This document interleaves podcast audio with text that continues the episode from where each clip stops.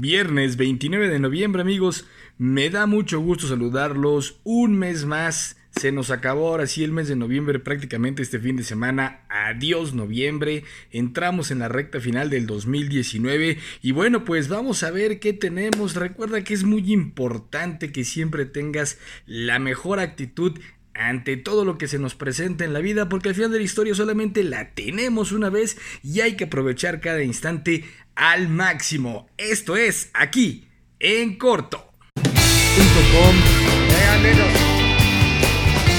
¿Qué les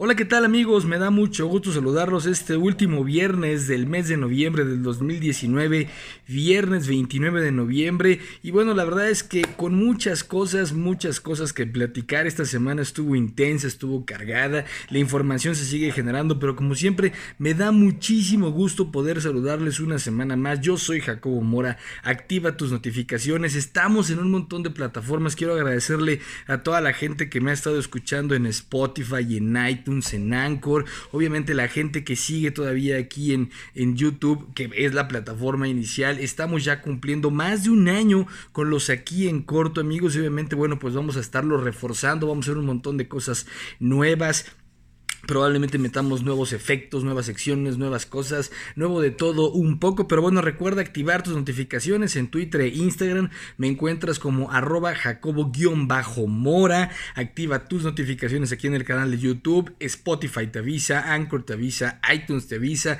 Suscríbete al podcast y solito ahí se te va a estar descargando. Así que bueno, pues bienvenidos una semanita más amigos. Muy contento de poder estar con ustedes de nueva cuenta. Oigan, y en información que de veras pues da como que cuscus de pronto escuchar y ver qué es lo que está pasando.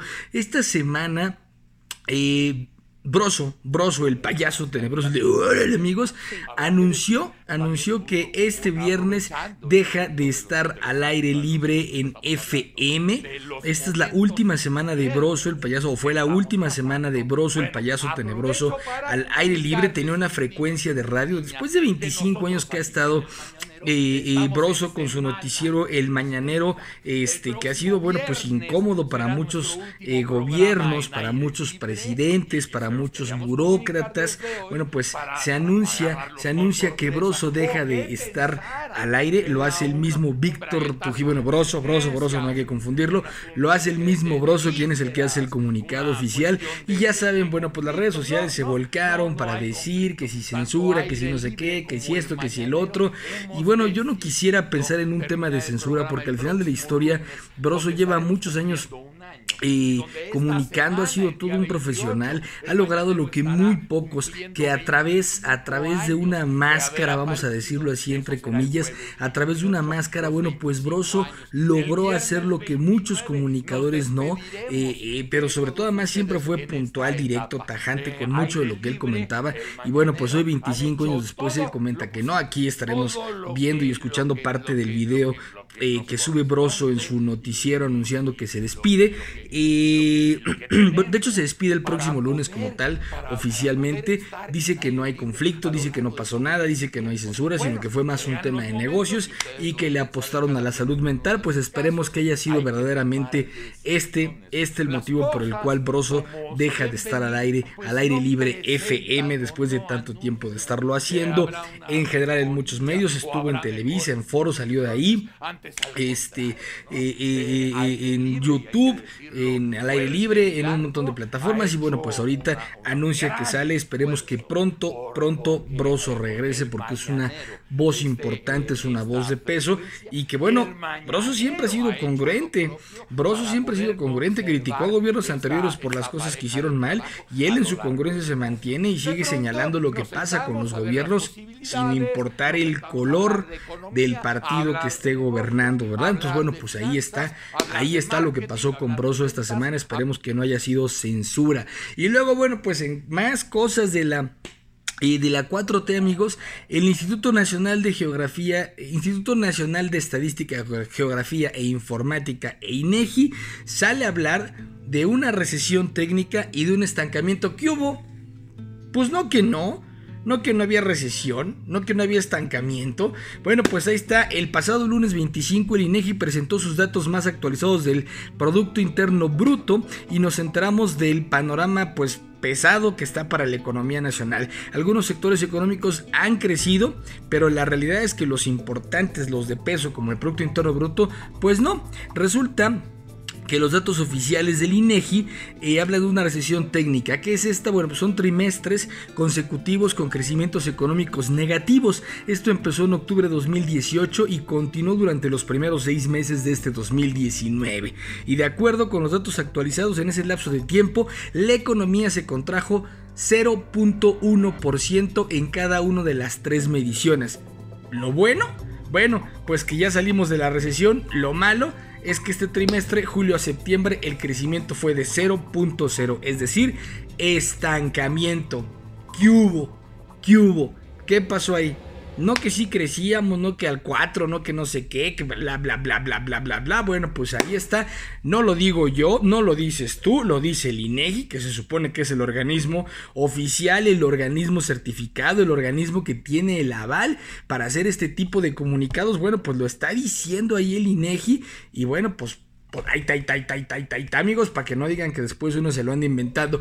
Pero pero, amén de esta situación y como para medio echarle corrector a la nota, resulta que en la mañanera del 26 de noviembre, nuestro cabecita de algodón, Gran Tlatón y Macuspán, Andrés Manuel López Obrador, reúne a los empresarios más chingüengüenchones y cámaras del país y a los banqueros del país para presentar el Acuerdo Nacional de Inversión e Infraestructura, que va a estar compuesto por carreteras, telecomunicaciones, aeropuertos, y están hablando de que van a destinar cerca de 859 mil millones de pesos en 147 proyectos, como la béisbol y esto se llama el Acuerdo Nacional de la Infraestructura, en, donde, bueno, pues los rubros que ya les comenté, y esto se supone que va a durar este, pues desde el 2020, 2021, 2023, 2024, y pues los que le dieron ahí como que el espaldarazo una vez más al presidente de la República fue... Eh, la gente de la Coparmex, la gente de la Compcamim, Carlos Salazar, eh, Lomelí, Carlos Slim, Tania Ortiz este, y Rogelio Zambrano, de los principales empresarios que estuvieron ahí dándole una vez más un espaldarazo al gobierno. La pregunta aquí cabe, como para cuántos espaldarazos más van a tener mano los empresarios y que el gobierno realmente se ponga a chambear en esta situación. Yo lo veo complejo, lo veo complicado y habrá que ver, bueno, pues de qué cuero salen más correas y que realmente se tomen las medidas correspondientes para que esto funcione de manera satisfactoria, amigos. Pero bueno, en fin, en fin, yo ahí, ahí se las dejo. Y otra cosa que se dio y esta semana, amigos, fue la marcha eh, por el Día Internacional de la Eliminación de la, de la, Violencia en contra de la Mujer. Se dio en muchos lugares. Obviamente, bueno, la Ciudad de México no podía quedar, no, no, no podía pasar por alto esto. Y bueno, pues diferentes grupos de mujeres salieron a manifestarse en la Ciudad de México este pasado martes. Y hubo pues de todo un poco, amigos. Hubo la gente que y las mujeres que marcharon en silencio, que marcharon con alguna consigna y que marcharon o hicieron el, paro este, la reunión en el antimonumenta, ahí en el monumento a la, madre, Madocubo en el monumento a la revolución. Vaya, una serie de cosas amigos que se fueron presentando y obviamente bueno se tuvo que repetir, pasó de nueva cuenta el tema de eh, algunos destrozos en vidrios, en parabuses, en estatuas, el graffiti, etcétera, etcétera, etcétera. Este, y bueno, pues fueron las diferentes formas de manifestación eh, que se estuvieron presentando y definitivamente lo lamentable de todo esto es que hubo gente que le dio mayor, mayor peso y mayor protagonismo al hecho de los actos vandálicos y entre comillas vandálicos que se suscitaron en algunos de los eh, diferentes focos de las protestas que se estuvieron presentando esta semana. Y, y por qué entre comillas amigos el tema de los destrozos? Porque no podemos, de veras, no podemos seguir deteniéndonos, deteniéndonos a darle una mayor importancia al hecho de los destrozos, que no digo que sea lo correcto. Ojo, No digo que sea lo correcto, no digo que sea lo adecuado, pero no hay un manual para manifestarse, no hay un manual para expresarse. Y en definitiva, es muy difícil si somos maduros y objetivos, es muy difícil ponernos en los zapatos de esas mujeres que han sido víctimas de feminicidios por sus familiares directos, por algún conocido, su hija, su mamá, su hermana, quien haya sido. No podemos entender si hoy afortunadamente, y esperemos que sí sigamos muchos, no hemos tenido cerca un caso de esta naturaleza, no podemos entender la ira, la rabia, la impotencia que tienen estas mujeres al saberse que alguien cercano a ellas ya fue víctima de un feminicidio o que sufren violencia de cualquier tipo de los que existen hoy en día catalogados. Por lo tanto, no podemos juzgar el hecho de la forma en la que se están manifestando. En Chile lo hicieron de otra forma y buscaron una forma creativa, una forma que llamara la atención diferente, que fue a través de una canción en donde decía el violador no eres tú, el Estado represor es el violador, el Estado represor es el asesino. Hay diferentes formas de hacerlo, pero no tenemos, no tenemos sobre todo los hombres, ningún derecho a juzgar la situación que están viviendo estas mujeres y la forma en la que se están manifestando por ahí. Marcelo Ebrard sale con un desafortunadísimo tuit al otro día eh, con la fotografía del hemiciclo a Juárez que ya lo habían despintado de los grafitis a decir que ni lo que el viento, o sea, lamentable, lamentable el tuit de Marcelo Ebrard. No podemos entender y no podemos juzgar esta situación y la realidad es que no se ha hecho nada al respecto, no se ven cambios al respecto, sino todo lo contrario. Los índices de violencia y los crímenes y los feminicidios siguen creciendo en nuestro país, amigos. Ahora, esto fue en Ciudad de México, que es donde se tuvo el principal foco. Pero déjenme decirles, y que les voy a poner en pantalla, pero me encontré una imagen en donde viene una tabla de la mayor cantidad de feminicidios que se están presentando y los estados más graves, el estado más grave del país por feminicidios, por violencia, es el estado de Veracruz.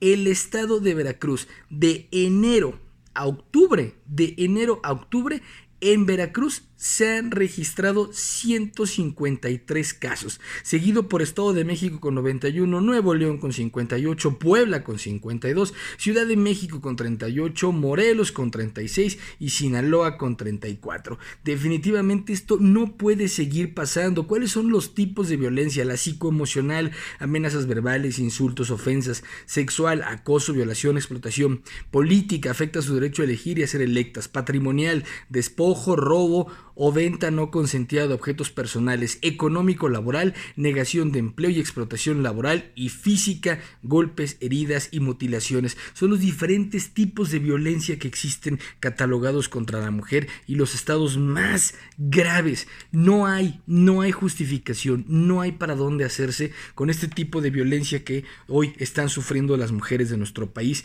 en el día a día y eso es lamentable lamentable. Esperemos que pronto se empiecen a notar acciones y resultados con respecto a todo esto que se está suscitando de la violencia. Y por favor, por favor, señores, no sean doble morales, no se detengan a darse golpe de pecho por lo que hicieron con una estatua, por lo que hicieron con un parabús. Sí, sí tengo que decir que de pronto cuando el, el, el tema de, la violencia o el tema de los destrozos. Se van a un localito en donde mejor, a lo mejor un chavo, una chava, un señor, una señora pusieron su estética, pusieron su fondito, pusieron su cafetería, que ellos no tienen vela en el entierro, que ellos son pues banda que está trabajando, que está generando empleos.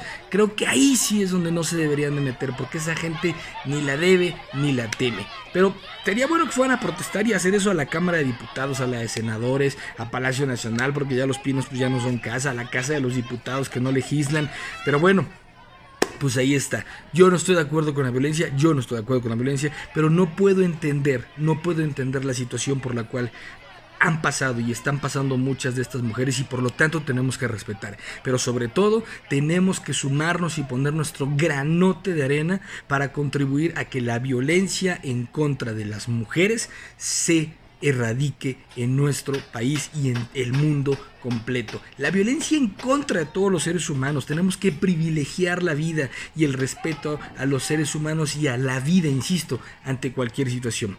Pero bueno, y ahora bien, o sea, ¿qué pasa? Violencia por todos lados, inseguridad en muchas otras partes.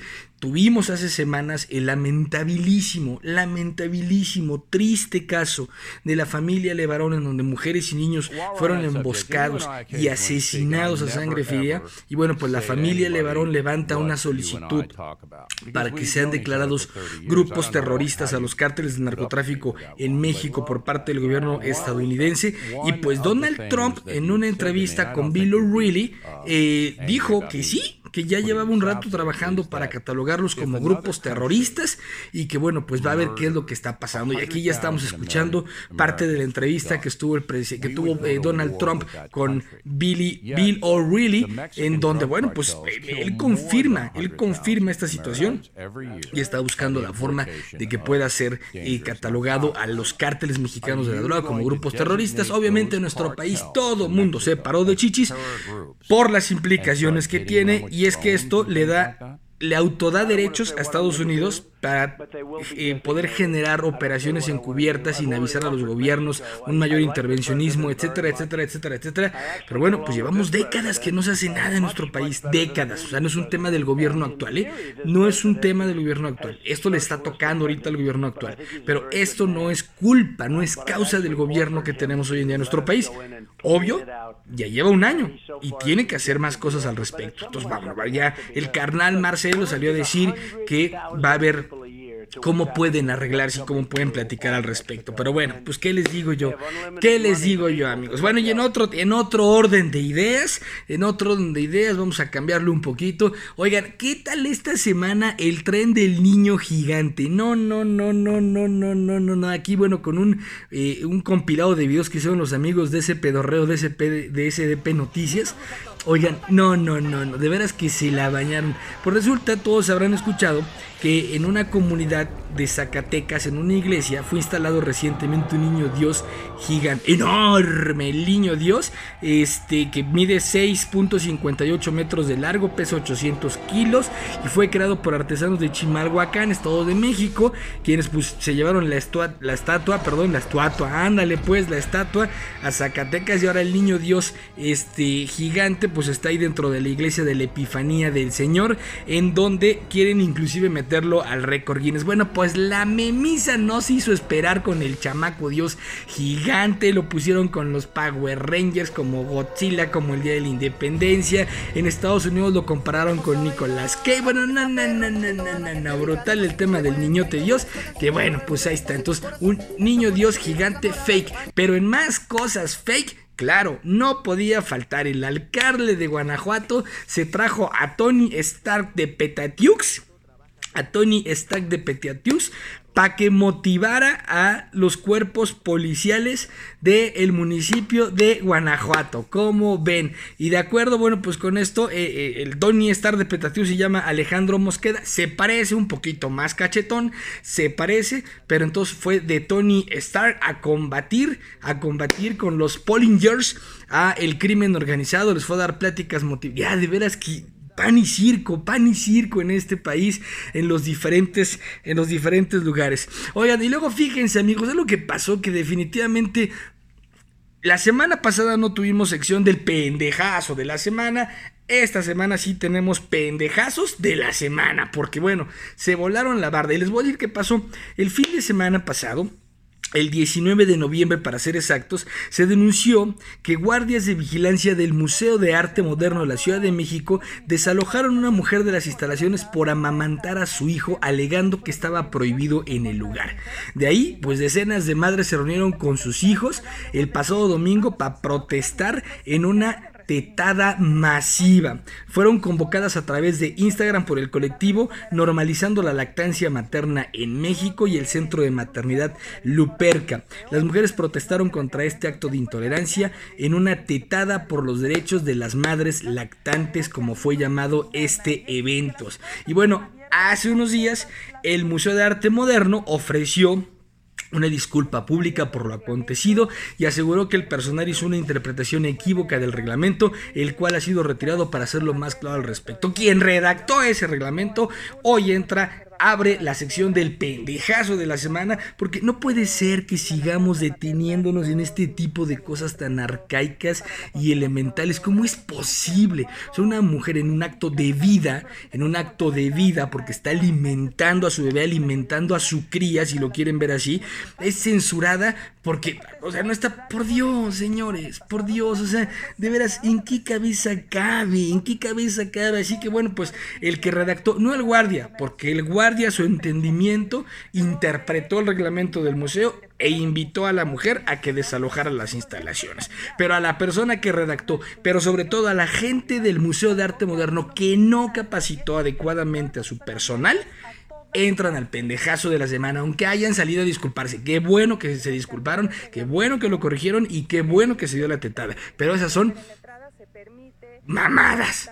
Literalmente, ¿verdad? Pero bueno, ¿quién más le entró al pendejazo de la semana? Eh, resulta que esta semana también en la Ciudad de México, en un microbús, una señorita se puso bastante punk, violenta, ofensiva, ofendió al chofer, ofendió a otras mujeres, les dijo que México está jodido por eso, que no sé qué tanto rollo, porque forzosamente quería que el conductor de la unidad de transporte público la bajara por adelante del camión, cosa que está prohibida. Y entonces fue denominada como Lady Tacones que entra al pendejazo de la semana por su actitud nefasta. Pero si hubo alguien que se llevó el la mención honorífica del pendejazo de la semana fue sin lugar a dudas Lord Café, un tipejo, un patán, un bueno para nada, un bueno, no tiene madre, no tuvo madre. Yo creo que este se lo encontraron en una esquina y así lo empezaron a crear entre puros patancitos porque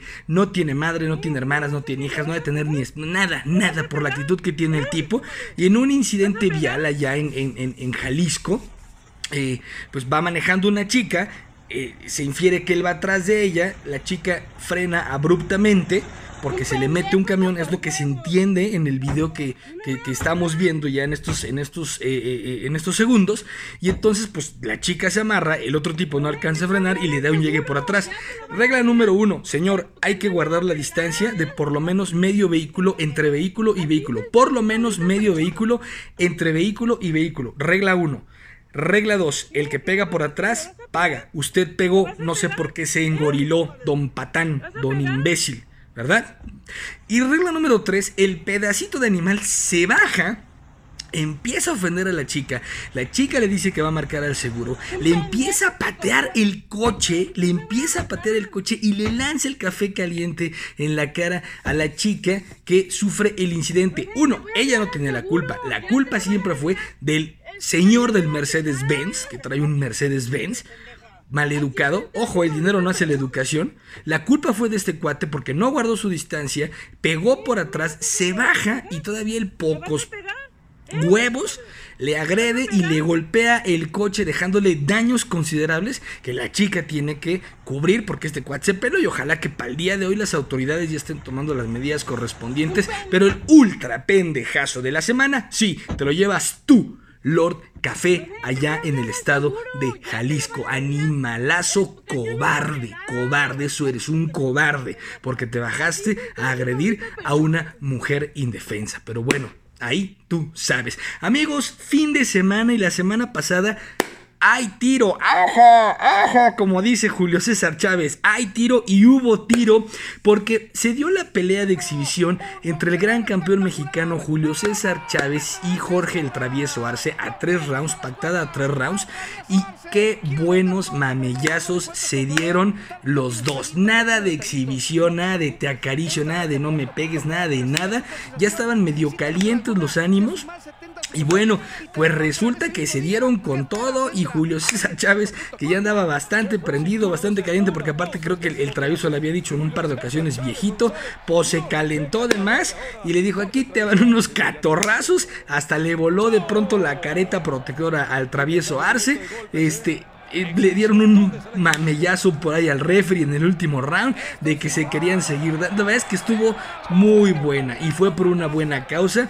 Enhorabuena, definitivamente ganó el gran campeón mexicano Julio César Chávez. Sí, simbró al travieso, sí lo simbró. Y por ahí se aventó eh, Julio César un reto un reto eh, adicional para el terrible Morales, porque creo que también por ahí le ha aventado dos tres, dos, tres declaraciones. Entonces, bueno, pues Julito, don Julio, señor Julio César Chávez, mis respetos, por algo es el gran campeón mexicano, pues se la rifó bastante buena. Y siguiendo con box y con grandes campeones mexicanos, pues otro es el Canelo, que, ya le habían colmado también el buche de piedritas, y fue una entrevista en donde estaba su manager, otro reportero que no recuerdo el nombre, que ya estamos viendo ahorita aquí en pantalla, y Faitelson que se ha encargado de tirarle durísimo a Saúl El Canelo Álvarez, también un gran campeón mexicano que ha llevado su carrera de forma muy bien cuidada. Y bueno, pues ¿qué pasó? Pues nada, pues simple y sencillamente que estuvieron llevando la entrevista, vean la completa, está colgada aquí en YouTube, amigos. Pero sí hubo un momento en el que ya Saúl se desespera y dice, oye, David, pero también no mames, ¿no? Se, disculpa inmediatamente Saúl, se disculpa porque es un tipo educado. Este, y yo creo que David Faitelson ya pasaron sus mejores épocas, ya vive nada más del escándalo de atacar de la nota payasa, este, pues bueno, pues bien Saúl lo pusiste en su lugar y todos, todos nos dimos cuenta que a Faitelson se le achicaron las ganas de seguir dando lata. Amigos, Fin de semana, semana 13 de la NFL, ha estado chingüengüenchón, ha estado bastante buena. La semana pasada mi quiniela fue un desastre, ya no supe ni cómo la, ni cómo la capturé. Hoy, hoy, esta semana, como que lo hice con un poquito más de calma, así que bueno, pues vamos a ver cómo van los resultados. ¿Cómo está la semana 13? Ya el jueves tuvimos el Chicago contra Leones.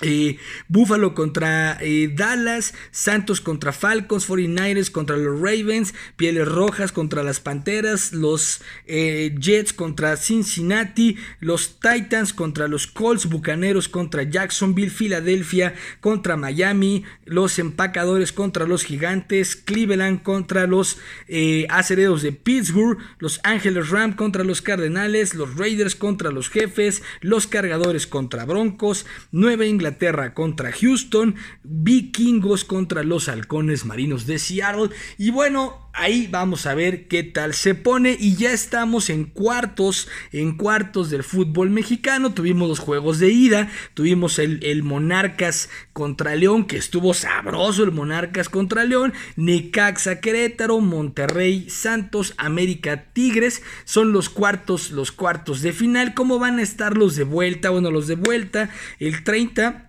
León recibe a Monarcas, Querétaro eh, recibe a Necaxa y el día primero Santos recibe a Monterrey y Tigres recibe a las Águilas del América. Yo creo, yo creo que dos felinos, tanto Tigres como León, son los que tienen las mayores probabilidades de llevarse, de llevarse el campeonato, el campeonato de la liga, de la liga BBVA MX. Pero bueno, pues vamos a ver qué tal se pone, amigos. Oigan, y recomendación de fin de semana, la vi que todavía está en cartel y si no han ido a verla, se la recomiendo, es palomera, está entretenida, tiene pues una trama bastante predecible, pero pues, la hace divertida, la hace entretenida, para los caballeros no se van a arrepentir, y es esta película que se llama Estafadoras de Wall Street o Hustlers de... Eh, que está protagonizada por eh, Jennifer López, Constance Wu, Cardi B, Keke Palmer, Julia Size y Lily Reinhardt. Que bueno, pues la película está buena, está entretenida, tiene, pues les digo, tiene sus altibajos, pero si este fin de semana te la quieres aventar así, te la recomiendo, está buena. Y si tienes Netflix, vete el fin de semana a tu casa a ver The Irishman, que ya está disponible en la plataforma y está brutal. Ahí se las voy a estar contando, porque The Irishman está realmente buenísima. Y bueno, dos recomendaciones musicales que vamos a sacar precisamente de Estafadoras de Wall Street, amigos. La primera es de Sean Kingston, Beautiful Girls. Qué buena rola, así para empezar la tardecita del fin de semana, así con un flow rico, bonito, así, a gusto, a gusto, a gusto. Y ya que empecemos a agarrar un poquito más de ambiente, un poquito más de beat, ¿qué te parece si nos vamos con Florida presentando a David Guerra, el video oficial de Club Can Handle Me, que está buenísima, que tiene mucho punch, que tiene mucho ritmo para este fin de semana. Como siempre, me da muchísimo gusto estar con ustedes. Una semana más, se nos acabó noviembre, oficialmente se nos acabó noviembre. Entramos a la recta final del 2019, el 2020 ya se está sumando por ahí, amigos. Yo soy Jacobo Mora, activa tus notificaciones, recuerda suscribirte al canal, ve los capítulos anteriores. Por aquí nos vamos a estar viendo muchos días más todavía. Prepárate para las sorpresas de fin de año. Y esto fue aquí en corto. ¿Qué les dice?